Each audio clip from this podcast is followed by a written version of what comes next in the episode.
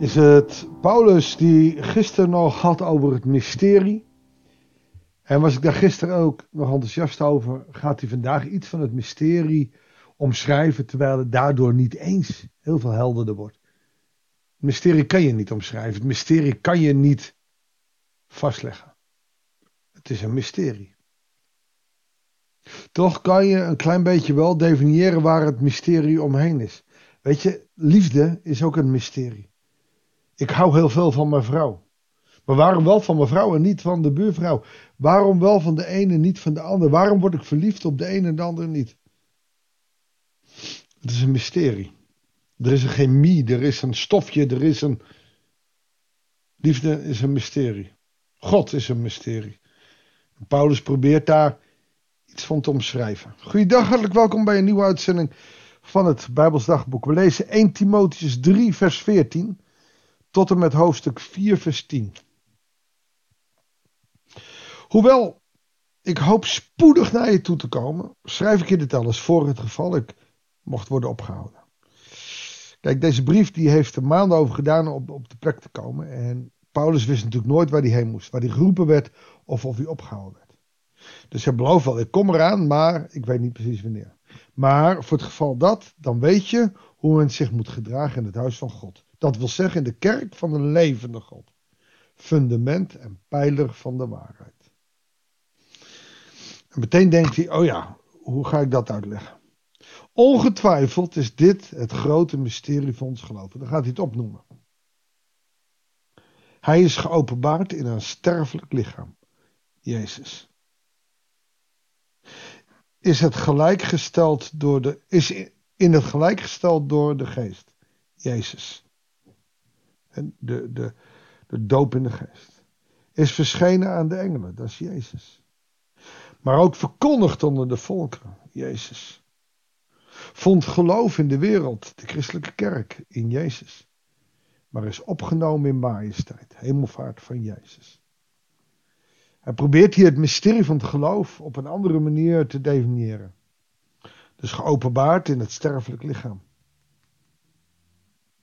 In het gelijkgesteld door de geest. De geest heeft bevestigd dat hij het was. Verkondigd onder de volken. Veel geloof in de wereld. En is verheerlijkt in majesteit hoofdstuk 4. Maar de geest zegt nadrukkelijk dat in de eindtijd sommigen in geloof het geloof zullen verlaten. Wederom een moment dat je kan zeggen dat we in de eindtijd leven, omdat velen het geloof verlaten. Dat is niet helemaal waar, want het grootste land ter wereld, China, daar lopen kerken vol. Dus ja, wat moet je daarvan zeggen? Doordat ze luisteren naar dwaalgeesten en naar wat demonen hun leren. Hoe komt dat? Ze worden hiertoe aangezet door huigela, huigelachtige leugenaars die hun eigen geweten hebben dichtgeschroeid. Wat is dat? Je eigen geweten hebben dichtgeschroeid. Dat is je geloof vastzetten met dogma's en eigen gelijken. Regels die jij verzonnen hebt.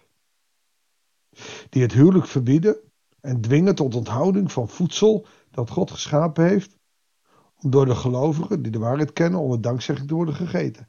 Dit is kritiek op uh, niet de hele groep fariseeën, maar wel op een streng devote geloofsgemeenschap vanuit het fariseese geloof. Feitelijk zegt hij, joh, uh, als je het onder dankzegging doet, mag je varkenslapje eten.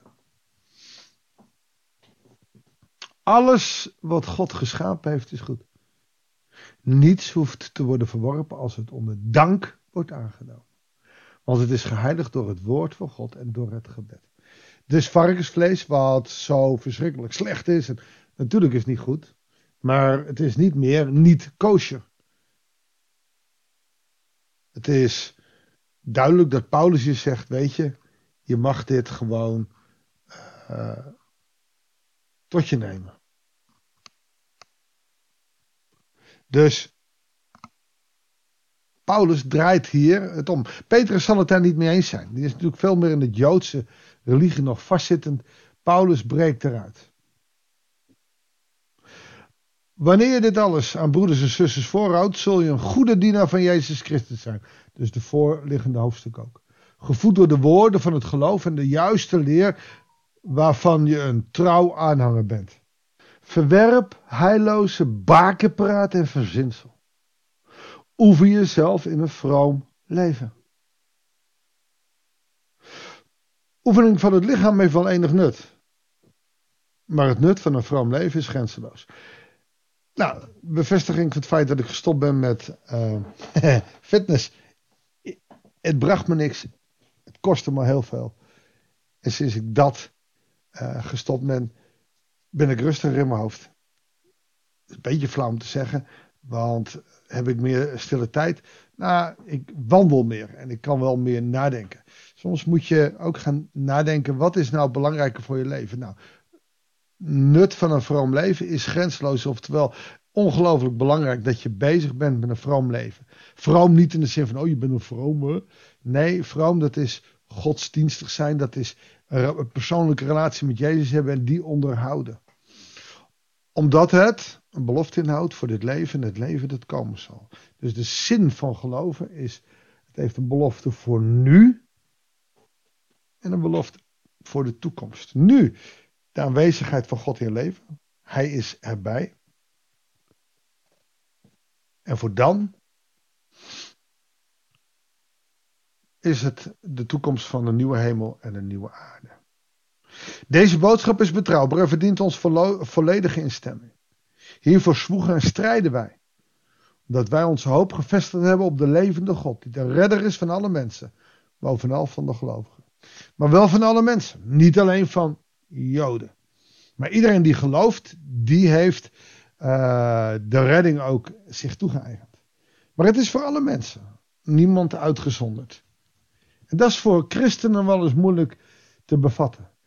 Wij zijn in ons christendom nog wel eens exclusief, terwijl Jezus inclusief is. En dan hoef je het niet altijd eens te zijn met hoe de ander in elkaar zit. Toch, het exclusieve is niet wat de Bijbel ons leert. De Bijbel leert ons inclusiviteit. Jezus leert ons inclusiviteit. Daar zullen we ons altijd aan vast moeten houden. En wat we daarvoor nodig hebben, is een beetje van de liefde en genade die God ons geeft. Die we ons toe mogen eigenen, omdat we het krijgen, om niet. Maar die we ook zo makkelijk verkwanselen door wat we vinden ook te stellen en ons eigen ik boven Gods wil te zetten. Geloven, het is soms niet eens makkelijk. Mag ik gewoon voor je bidden?